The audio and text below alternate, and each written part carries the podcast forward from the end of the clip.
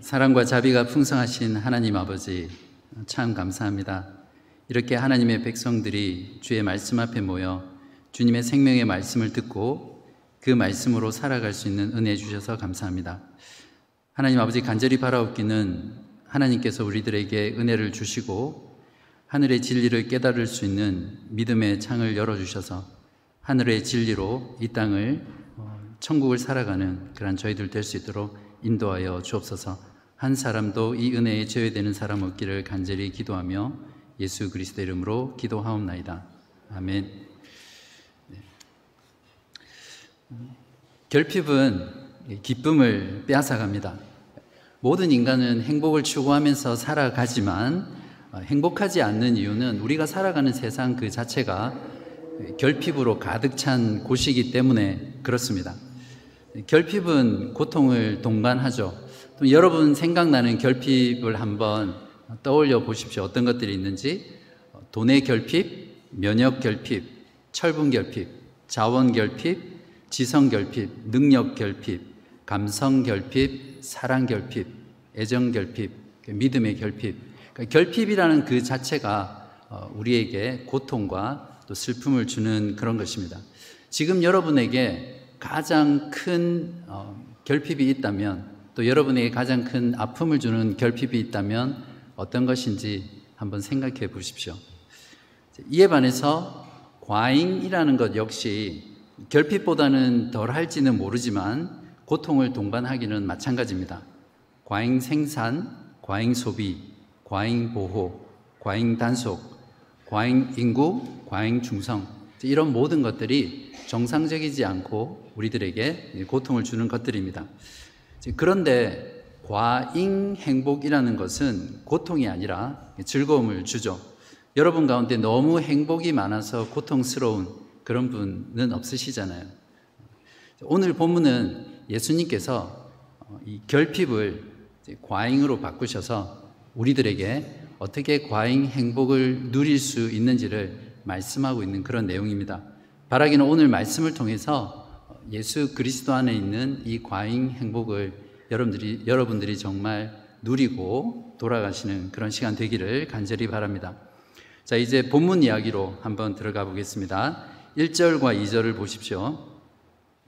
사흘째 되던 날 갈릴리 가나에 혼례가 있어 예수의 어머니도 거기 계시고 예수와 그 제자들도 혼례의 청함을 받았더니. 예수님께서 나다나엘을 제자로 부르신 후 삼 일째 되는 그 날을 말합니다. 예수님, 예수님과 그의 제자들이 바로 이날 가나에 있는 혼인잔치에 초대를 받았습니다. 가나라는 동네는 나다나엘이 메시아를 만났다라고 빌립이 이야기하니까 나사렛에서 무슨 선한 것이 나오겠느냐라고 무시하던 그 나사렛에서 한 북쪽으로 한 팔 킬로미터 정도 떨어진 작은 시골 동네였거든요. 어, 예수님의 어머니인 마리아는 이미 잔치집에 있었던 것으로 보입니다. 아마 신랑 측과 가까운 친척이었거나 또 중요한 손님이었을 것입니다. 그런데 혼인잔치에서 결코 일어나지 말아야 할 일이 발생합니다. 삼 절입니다. 포도주가 떨어진지라 예수의 어머니가 예수에게 이르되 저들에게 포도주가 없다 하니. 당시 유대인들의 결혼식에 있어서는 이 포도주는 가장 중요한 것이었거든요. 구약 성경에서 보면 이 포도주는 기쁨을 상징합니다. 시편 백사 편 십오 절에 보면 사람의 마음을 기쁘게 하는 포도주와 사람의 얼굴을 윤택하게 하는 기름과 사람의 마음을 힘있게 하는 양식을 주셨도다. 사사기 구 장 십삼 절에서는 포도나무가 그들에게 이르되 하나님과 사람을 기쁘게 하는 내 포도주를 내가 어찌 버리고 가서 나무들 위에 우쭐대리오 한지라. 이처럼 기쁨을 상징하는 포도주가 혼인잔치에서 떨어졌다라는 것은 그 잔치집이 이제 초상집으로 바뀐다라는 그런 의미가 있습니다. 이때 마리아가 예수님께 저들에게 포도주가 없다라고 하는 말은 저들에게 기쁨이 없습니다 이렇게 말하는 것과 동일한 것이죠. 신랑과 신랑 측 가족들은 어떻게 해서든지 이 문제를 해결해야 합니다. 그렇지 않으면 참여한 하객들에게 모욕을 줄 뿐만 아니라 그 당시 결혼 잔치와 또 포도주 공급을 책임지고 있는 신랑과 또 신랑 측 가족에게 아주 수치스러운 그런 가문의 어두운 그런 일들이 일어나기 때문입니다. 보통 유대인들의 혼인잔치는 일주일이나 이 주 정도 이렇게 지속이 되거든요. 그렇기 때문에 정말 많은 양의 포도주가 필요합니다. 옆집에 가서 빌려서는 해결할 수 없는 그런 문제이죠. 만약에 오늘날처럼 그 시골 동네였던 가나에 댄머피가 있었다면 아마 한 번에 다 이 문제를 해결할 수 있을 것입니다. 여러분 표정 보니까 댄머피를 잘 모르시는 것 같아요.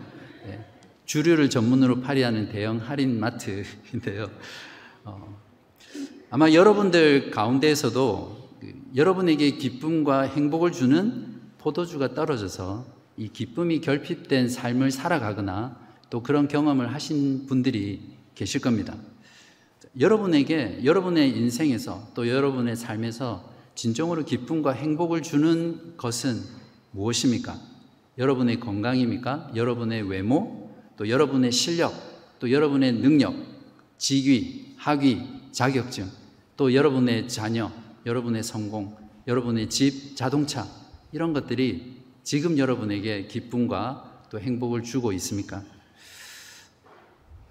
무엇이 되었든지 여러분에게 기쁨을 주고 행복하게 하는 것들이 일시적이고 외적이고 세상적인 것이라면 언젠가는, 아니 어쩌면 곧 그 기쁨이 결핍된 생활을 하시게 될 것입니다. 왜냐하면 그런 것들은 사라지는 것들이거든요. 이것을 사도 요한이 요한일서 이 장 십육 절에서 십칠 절에 잘 표현하고 있습니다. 이는 세상에 있는 모든 것이 육신의 정욕과 안목의 정욕과 이생의 자랑이니 다 아버지께로부터 온 것이 아니요 세상으로부터 온 것이라. 이 세상도 그 정욕도 지나가되 오직 하나님의 뜻을 행하는 자는 영원히 거하느니라. 모든 것을 다 가졌지만 기쁨이, 기쁨이 결핍된 인생을 솔로몬보다 더 잘 아는 사람은 없을 겁니다.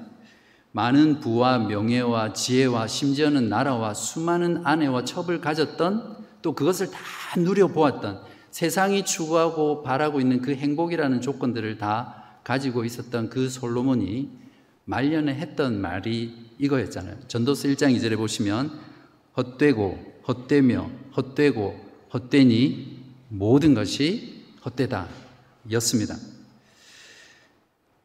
자, 이제 다시 본문으로 돌아가 보겠습니다. 예수의 어머니인 마리아가 포도주가 떨어진 상황을 해결하기 위해서 예수님께 말을 한 걸 보면 또 한 번 이 마리아가 이 혼인잔치집에서 아주 중요한 역할을 맡았다는 것을 우리가 생각해 볼 수 있습니다. 그렇다면 여기서 마리아가 왜 포도주가 떨어진 이 위기의 상황을 신랑이 아니라, 신랑 측 가족이 아니라 예수님께 가져갔을까요? 분명한 건 아니지만 두 가지를 생각해 볼 수 있습니다. 이 당시 마리아의 남편이었던 요셉은 이미 죽었기 때문에 아마 장남이었던 예수님이 그 가정의 생계를 다 책임지고 있었을 겁니다. 그러니까 이 과부였던 마리아는 이런 위기의 상황에서 장남에게 가서 그 상황을 해결해 달라고 요청할 수밖에 없었을 것입니다. 아니면 마리아는, 여러분도 잘 아시겠지만 예수님이 태어나시기 전에 이미 천사로부터 그분이 메시아라는 것, 또 죄에서 하나님의 백성들을 구원할 자라는 것, 임마누엘이라는 것, 그런 어, 존재를 알았죠. 그리고 태어날 때도 어, 요셉과 또 자신의 어떤 어, 부부 관계를 통해서 태어난 것이 아니라 성령을 통해서 잉태됐다는 그 메시아를 아, 알았기 때문에 주님께 가서 주님께서 이제 그 메시아의 능력으로 이 위기의 상황을 좀 해결해 달라라는 그런 마음으로 어, 부탁했을지도 모릅니다. 아무튼 어느 쪽이 됐든 예수의 어머니는 예수의 이 위기, 예수님에게 이 위기의 상황을 가져갔고 어떤 방식으로든 이 상황을 해결해 주실 것을 기대했다는 것을 우리가 알 수 있습니다. 그런데 마리아의 이 요청에 대한 예수님의 반응이 우리의 길을 정말 의심하게 만듭니다. 사 절을 보십시오. 예수께서 이르시되 여자여 나와 무슨 상관이 있나이까? 내 때가 아직 이르지 아니하였나이다. 어머니가 아닌 여자여입니다. 어떤 사람은 어머니를 여자여라고 부르는 이 예수님이 정말 버릇없는 사람이라고 하면서 비난하는 사람도 있습니다. 그러나 이 당시 예수님께서 여자여라고 불렀던 이 호칭은 오늘날의 부인, 여사님 같은 아주 그 존칭으로 불렀던 호칭입니다. 그러니까 여기서 예수님은 육신의 어머니가 부탁하는 그것을 아주 정중하게 어머니와 좀 거리를 두면서 거절하고 있는 그런 장면이죠. 나와 무슨 상관이 있나이까 라는 것은 이렇게 원어를 보면 그것이 저와 또 당신에게 무엇입니까? 이런 뜻이거든요. 그러니까 포도주가 떨어진 것은 신랑 측의 문제이지 왜 저나 어머니가 고민하십니까? 저는 그 부탁을 들어줄 수 없습니다. 이제 그런 의미가 포함되어 있습니다. 그 이유를 말씀하시면서 내 때가 아직 아니기 때문이다 라고 하시는데요. 여기서 내 때란 요한복음을 쭉 읽어보시면 아시겠지만 예수께서 십자가에서 죽으시는 때를 가리킵니다. 지금은 기적을 베풀 때가 아니라는 말씀으로 이것을 한 것이 아니라 아직 십자가의 그 죽음을 통해서 메시아로서 영광을 받을 때가 아니라는 것을 지금 어머니에게 가르쳐주고 어떤 면에서는 꾸지람을 하고 있는 그런 부분이라고 우리가 이해할 수 있습니다. 그렇기 때문에 저는 어머니의 부탁을 들어줄 수 없습니다. 이렇게 말하는 거죠. 만일 여러분의 아들이 아들에게 뭔가를 부탁했는데 아들이 갑자기 부인 이러면서 어, 부탁을 거절했다고 생각해 보십시오. 그럼 여러분 어떤 반응을 하시겠어요? 오 절을 보십시오. 그의 어머니가 하인들에게 이르되 너희에게 무슨 말씀을 하시든지 그대로 하라 하니라. 어, 아들에게 부인이라는 말을 듣고 또 어찌 보면 꾸지람을 받았던 이 마리아였지만 이런 반응을 한 걸 보면 마리아의 믿음이 돋보이는 것 같습니다. 마리아는 예수님의 이 거절을 완전한 거절로 받아들이지 않았던 것 같습니다. 분명 거절하셨지만 무언가를 하실 거라는 그런 기대를 가지고 그 믿음으로 하인들에게 예수님이 뭐라고 말씀하시든 무조건 순종해라 이렇게 미리 부탁을 해놓습니다. 그렇지만 우리가 여기서 마리아의 믿음과 순종을 너무 강조하시면 이 본문이 전하고자 하는 메시지를 놓치는 거거든요. 천주교에서는 이 본문을 가지고 마리아를 통하면 모든 것이 가능하다 이렇게 가르치거든요. 그러니까 이 부분은 여러분이 너무 강조하시면 안 됩니다. 자, 이제 드디어 예수님께서 이 포도주가 떨어진 위기의 상황에 개입을 하십니다. 아니나 다를까 예수님이 또 주특기를 발휘하십니다. 뭐죠? 그러니까 처음에는 분명히 안 하신다고 해놓고 조금 있다가 하시잖아요. 그게 예수님의 특기인데 이번에도 어김없이 그 특기를 발휘하십니다. 그런데 우리가 여기서 의문을 가질 게 있는데 왜 예수님은 먼저 거절하신 뒤에 안 한다고 해놓고 조금 후에 이 상황을 해결해 주시는 겁니까? 그건 중요한 의미가 있는데요. 혼인잔치에서 기적을 베푸시는 이것이 육신의 어머니인 마리아 당신의 부탁으로 내가 하는 것이 아니라 하나님의 작정과 목적과 또 계획에 따라 하나님의 뜻을 이루기 위해서 내가 이 기적을 행하는 것입니다 라는 그 의미가 내포되어 있습니다. 육 절을 보십시오. 거기에 유대인의 정결 예식을 따라 두세 통 드는 돌 항아리 여섯이 놓였는지라. 어, 여기서 돌 항아리는 물이 든 항아리 이렇게 보시면 되는데요. 잔치집에 놓인 돌 항아리는 원래 제사장이나 성, 어, 성전에 들어가는 사람이 자신의 부정한 몸을 깨끗하게 씻고 깨끗한 상태에서 들어가기 위해서 해야 하는 어떤 그런 의식이었거든요. 이것이 유대인들의 장로들의 전통이 되어서 유대인들은 음식을 먹을 때나 또 밖에 나갔다가 들어올 때는 씻지 않으면 음식을 먹지 않고 또 집에 들어가지 않았습니다. 바로 그 용도로 사용되었던 것이 돌 항아리입니다. 여기서 보면 각 항아리마다 두세 통 드는 항아리다 이렇게 표현하고 있는데, 쉽게 오늘날로 전환하면 한 백이십 리터 정도 됩니다. 감이 안 오시죠?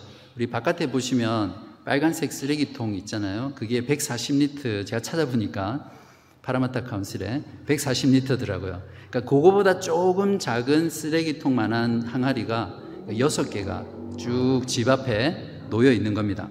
이제 총 합하면 칠백이십 리터나 되는 많은 물을 담을 수 있죠. 자, 칠 절과 구 절을 보십시오. 자, 예수께서 그들에게 이르시되 항아리에 물을 채우라 하신즉 아귀까지 채우니. 자, 여기서도 하인들의 믿음과 순종이 돋보이죠. 그냥 채우라 했는데 그 아귀까지 가득 채운. 어떤 사람은 이걸 보고 우리가 순종할 때 백 퍼센트가 아니라 백이십 퍼센트까지 하면 하나님께서 기적을 베풀어 주실 것이다, 그렇게 이해하시면 안 됩니다. 팔 절 보겠습니다. 이제는 떠서 연회장에게 갖다 주라 하심에 갖다 주었더니 연회장은 물로 된 포도주를 맛보고도 어디서 났는지 알지 못하되 물 떠온 하인들은 알더라. 예수님은 하인들에게 딱 두 마디 말씀을 하십니다. 먼저 항아리에 물을 채우라 말씀하니까 하인들이 아귀까지 채웁니다. 그리고 두 번째로 이제는 떠서 연회장에게 갖다 주라, 그러니까 하인들이 어, 바로 순종했겠지만 그 사이에 많은 고민들이 있었을 거예요, 그죠? 더 큰 믿음과 순종이 요구되었습니다. 연회장에게 포도주가 아니라 이 물 채운 이 물을 떠서 주라고 하시는데, 만약에 이걸 그대로 연회장에 갖다 주면 내가 욕을 들어먹을 것이 아닌가, 이런 갈등들을 했겠죠. 그러나 하인들은 예수님의 말씀대로 떠서 연회장에게 갖다 주었습니다. 역시 하인들의 믿음과 순종이 돋보이는 것 같습니다. 마찬가지입니다. 이걸 보고 하인들과 같은 그런 순종을 하면 하나님께서 기적을 넘치도록 우리에게 베푸실 것이다, 이렇게 적용하시면 안 됩니다. 자, 구 절에서 연회장은 몰랐지만 물 떠온 하인들은 알더라 라는 이 부분을 보면 하인들이 항아리에서 물을 뜰 때는 분명히 포도주가 아니라 물이었다는 걸 알 수 있습니다. 그러면 물이 포도주로 변화된 시점은 언제라고 할 수 있을까요? 연회장이 그 물, 떠온 물을 마실 때는 이미 포도주로 변해 있었기 때문에 의심하지 않고 먹었겠죠. 그래서 이것이 어디 났는지 몰랐겠죠. 물 떠온 하인들은 그걸 알았다는 것은 물을 뜰 때는 분명히 물이었는데 그것을 가지고 가는 동안 포도주로 변화되었다, 이렇게 보는 것이 가장 제가 보기에는 타당한 것 같습니다.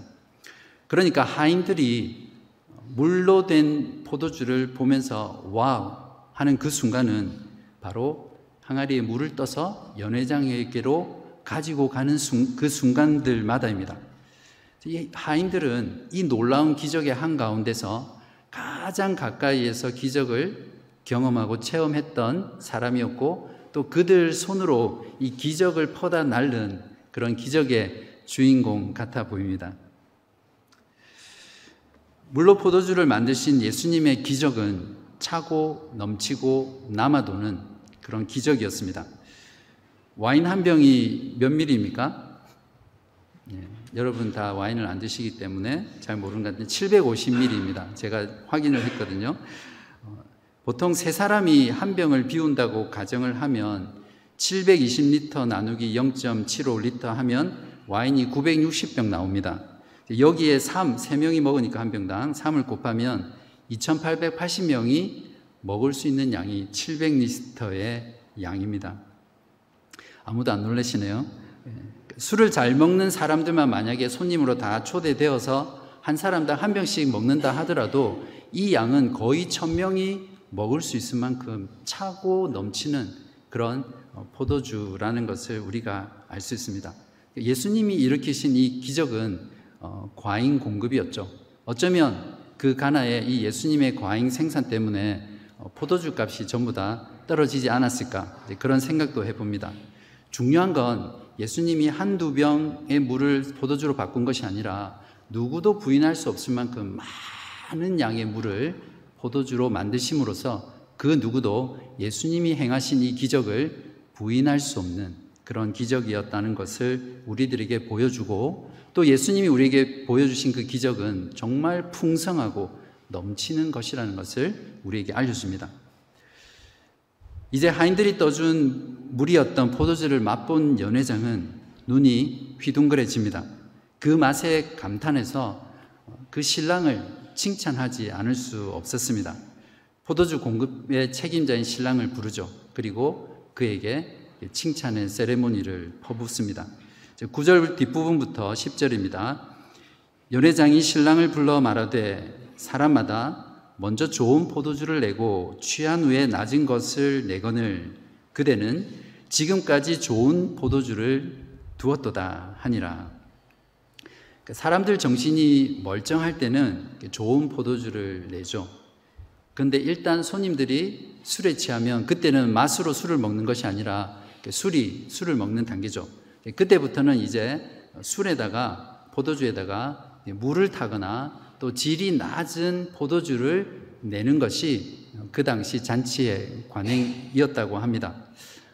사실은 우리가 살아가는 이 세상, 세상의 경제 논리, 또 우리의 삶 자체가 그런 거잖아요. 처음에는 너무 좋은데 뒤로 갈수록 점점 나쁘, 나빠지는 그런 거죠.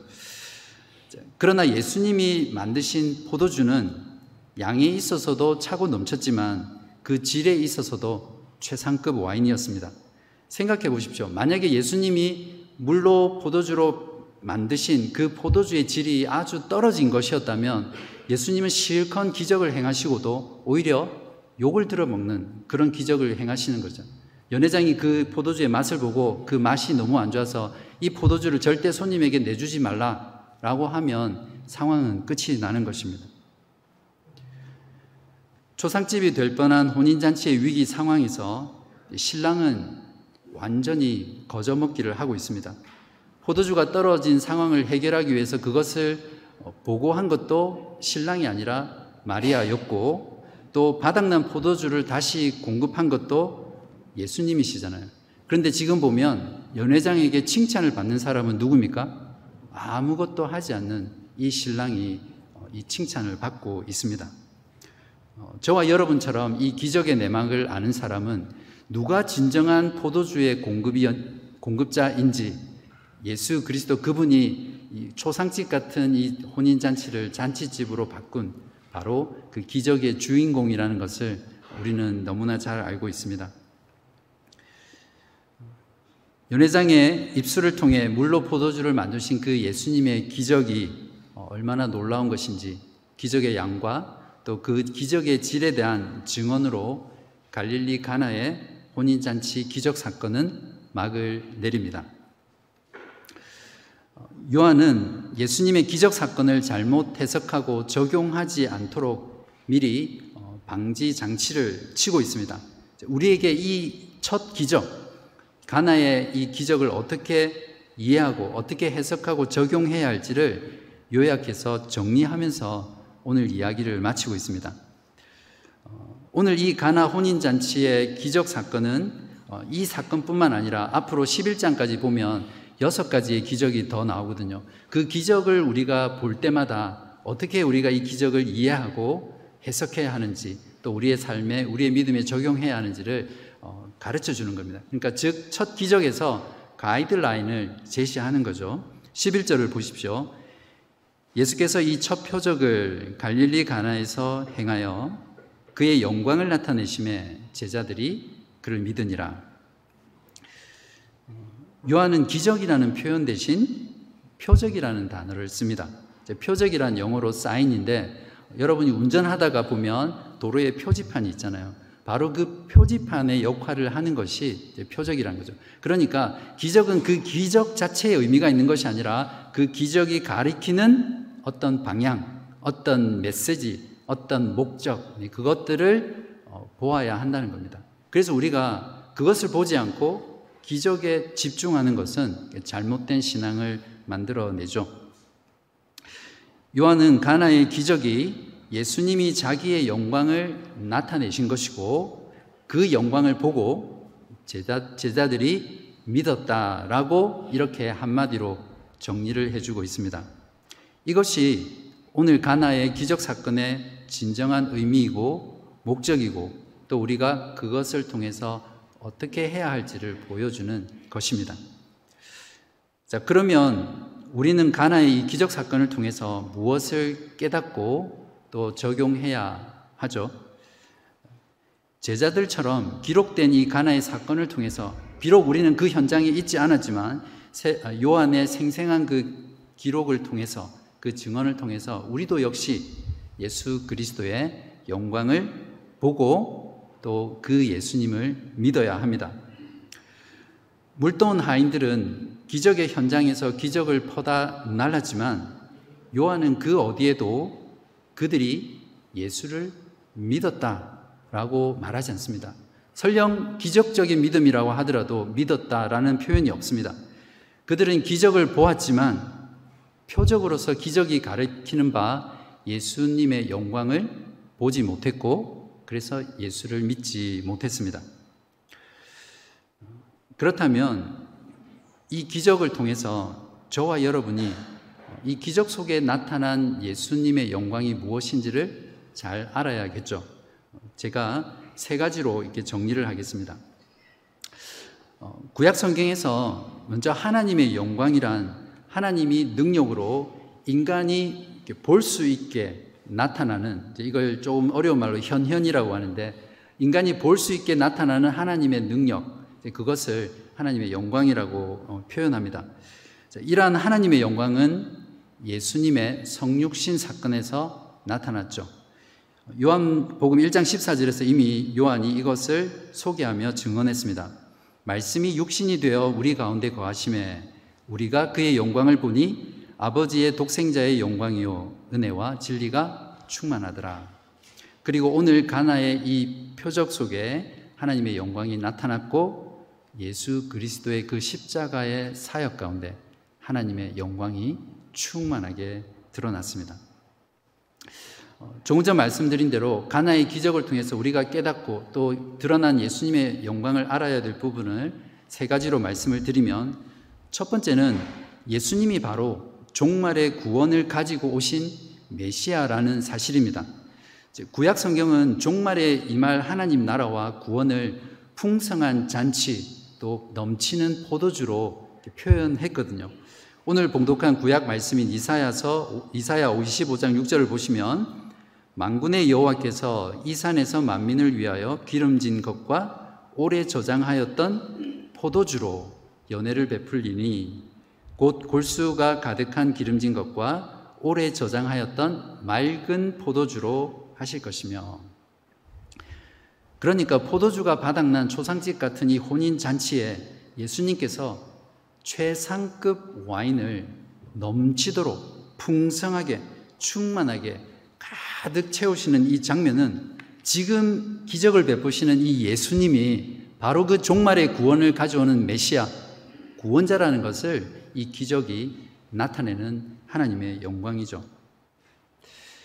두 번째로 기적을 통해 나타난 예수님의 영광은 예수님이 베푸시는 그 구원은 최고로 좋은 것이며 무한하다는 것입니다. 예수님은 최고급 와인을 이천 명이나 넘게 마셔도 남을 만큼 과인 공급을 하셨습니다. 요한복음 육 장에도 보시면 보리떡 다섯 개와 물고기 두 마리로 성인 남자 오천 명을 먹이시고도 얼마가 남았습니까? 열두 광지류의 보리떡이 남았거든요.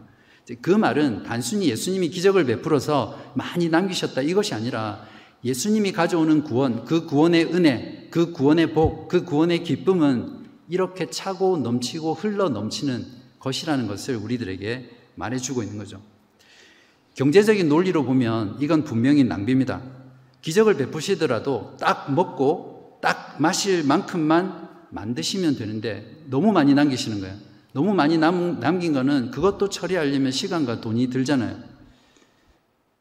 예수님이 가져오시는 이 하나님 나라의 구원과 기쁨이 바로 이렇게 영원히 마르지 않는 무한한 것이라는 것을 우리들에게 상징적으로 보여주는 사건이 바로 가나의 사건입니다. 그렇기 때문에 예수님의 과잉은 낭비가 아니라 하나님의 나라의 본질이고 하나님 나라의 속성입니다. 이미 예수를 믿고 우리가 하나님 나라를 살아가는 저와 여러분들은 바로 이러한 하나님 나라의 본질과 속성을 지금 누리며 살아가는 사람들이죠. 세 번째로 예수님은 종말의 구원을 새 창조를 통해 이루시는 메시아라는 사실입니다. 요한은 이미 서론 부분인 일 장에서 예수님을 영원한 말씀, 창조주 하나님, 말씀이 육신이 되어 우리 가운데 나신 독생하신 하나님의 아들이라고 예수님의 정체성에 대해서 말씀했습니다. 물로 포도주를 만든 건 완전한 창조의 사역이죠. 단순히 어떤 성분이 에이치 투 오가 변해서 포도주 성분으로 바뀐 것이 결코 아닙니다. 포도주를 우리가 얻으려면 포도나무를 심고 그 포도의 열매가 익을 때까지 기다렸다가 그 포도를 따서 으깨고 발효시키고 숙성시켜서 병에 담아야만 포도주를 얻을 수 있잖아요. 전능하신 하나님께서는, 예수님께서는 이 모든 과정을 바이패스, 뛰어넘으시는 전능하신 하나님, 그분이시라는 것을, 또 창조주라는 것을 이 기적을 통해서 우리에게 보여줍니다. 이 기적을 행하실 때도 예수님은 동일하게 두 번의 말씀으로 포도주를 창조하셨습니다. 항아리를 채워라, 이제 떠서 갖다 주라. 그러므로 이 가나의 기적은 창세기 일 장에서 하나님께서 말씀으로 천지를 창조하셨던 그 하나님이 가나의 혼인잔치의 그 결핍의 현장에 나타나셔서 과잉으로 바꾸신 하나님의 새 창조라는 것을 우리가 기억해야 합니다. 우리에게 이러한 구원과 놀라운 기쁨을 가져다 준 예수 그리스도의 그 십자가의 구속의 사역이 바로 예수 그리스도의 새 창조의 사역입니다.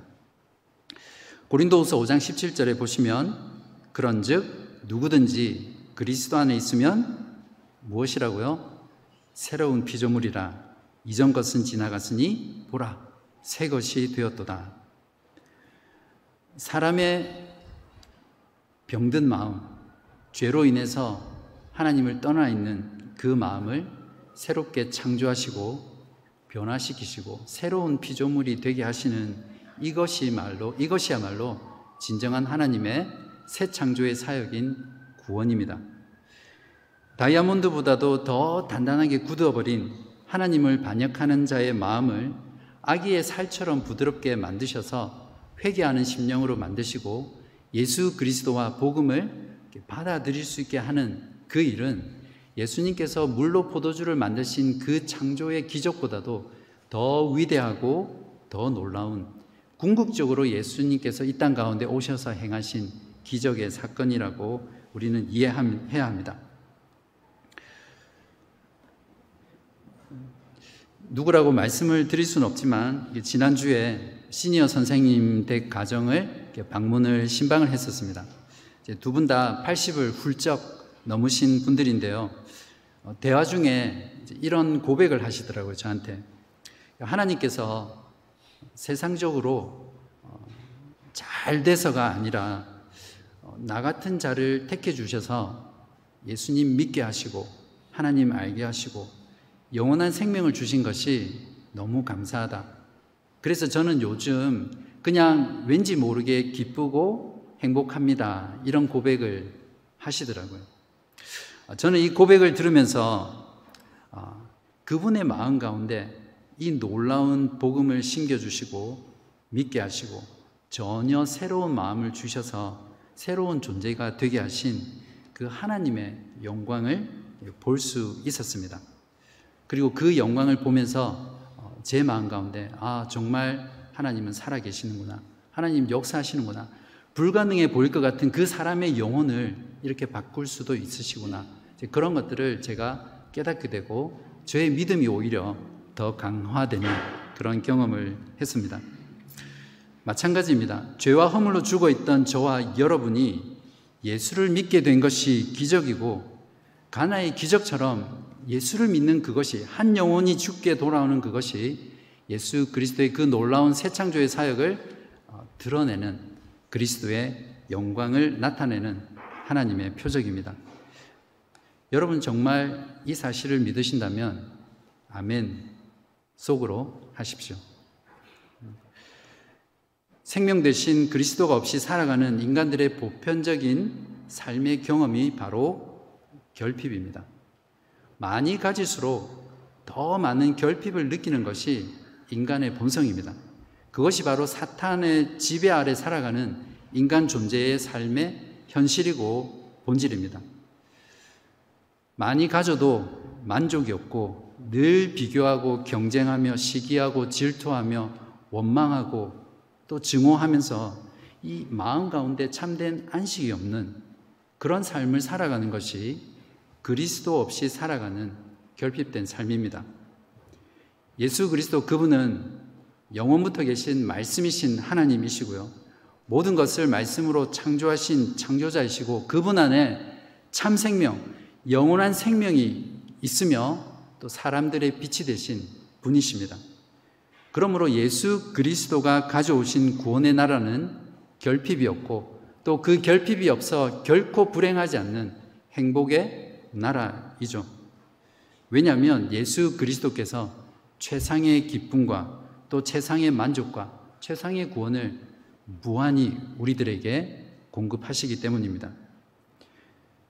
저와 여러분이 예수 그리스도를 영접하고 그 이름을 믿을 때 채워도 채워도 채워지지 않는 그런 결핍의 삶으로부터 떠나게 되고요. 비워도 비워도 비워지지 않는 그런 과잉의 행복을 누리며 살아갈 수 있습니다. 사랑하는 여러분, 잠시 있다가 사라질 것들을 여러분의 포도주로 삼고 결핍으로 점철된 그런 인생을 살아가시겠습니까? 아니면 구원과 기쁨을 무한히 과잉 공급하시는 예수 그리스도를 나의 기쁨의 포도주로 삼고 그분 안에서 과잉 행복을 누리며 지금 누릴 뿐만 아니라 영원토록 누리는 그런 삶을 사시겠습니까? 기도하시겠습니다.